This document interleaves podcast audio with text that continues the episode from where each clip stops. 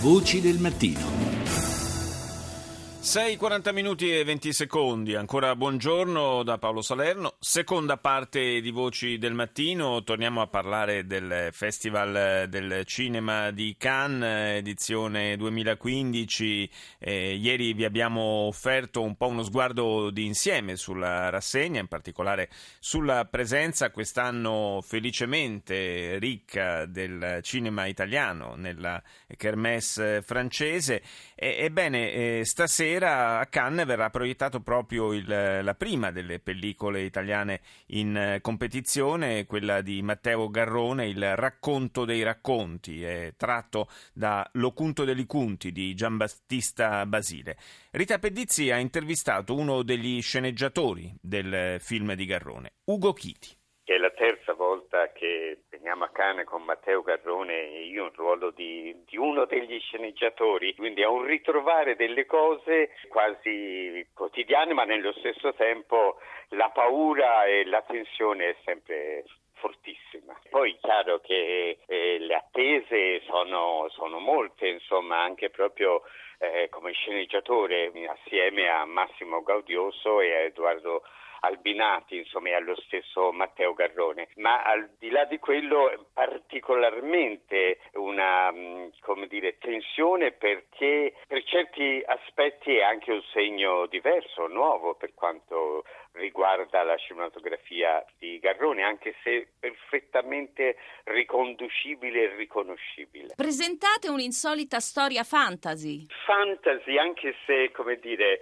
mi sembra più giusto ricollegarsi proprio alla matrice di questo materiale che deriva da un libro straordinario, il libro di Basile, che in qualche modo quasi va a significare un archetipo letterario proprio della, delle fiabe e, della, e, delle leggende, in questo caso più le fiabe. Io riconosco nel film una visione che si distacca in parte da quello che normalmente definiamo fantasy, perché ha un'autonomia e una forza evocativa, come dire, di immaginazione e, e, e di visionarietà poetica e pittorica che insomma è molto personale ed è molto di Matteo Garrone. È stato difficile abbinare autorialità e fantasia? È una questione di, di, come uno si muove, lo sguardo, insomma, no, no, quello non è assolutamente il problema. Il problema semmai era un altro, è talmente ricca, è talmente eh, un flusso continuo la, la, la scrittura di Basile, è talmente anche tumultuosa proprio nell'interesse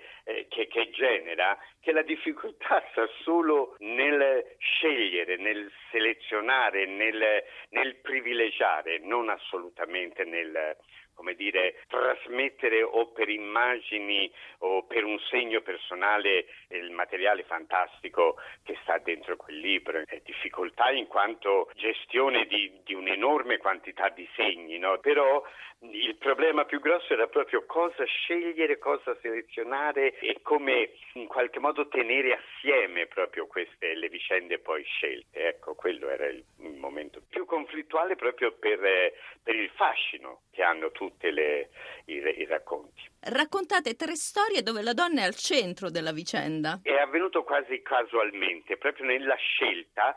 Poi ci siamo resi conto che quelle che rimanevano eh, privilegiate in questo setaccio proprio di selezione erano queste tre storie dove centrale era una figura femminile. È chiaro che lì allora abbiamo capito che insomma non era così casuale questa scelta, no? perché in fondo si tratta di storie dove il desiderio è una delle, delle molle, delle matrici insomma, di, tutta, di, tutto il movimento drammaturgico e queste tre figure, quindi il desiderio e il sogno di una donna che vuole in ogni caso la maternità e traduce questo desiderio poi in una forma compulsiva e, e oscura, eh, di due vecchie che credono di essere indenne dal desiderio ma il desiderio eh, arriva e, e sconvolge eh, queste due vite. E la terza di una ragazza, l'unica che avrebbe pieno diritto al sogno, al desiderio, che invece deve passare attraverso una specie di iniziazione molto eh, feroce, molto, molto, dura e forse anche la storia che più di tutte poi eh, trova una specie di riscatto individuale, insomma di crescita proprio di questa figura.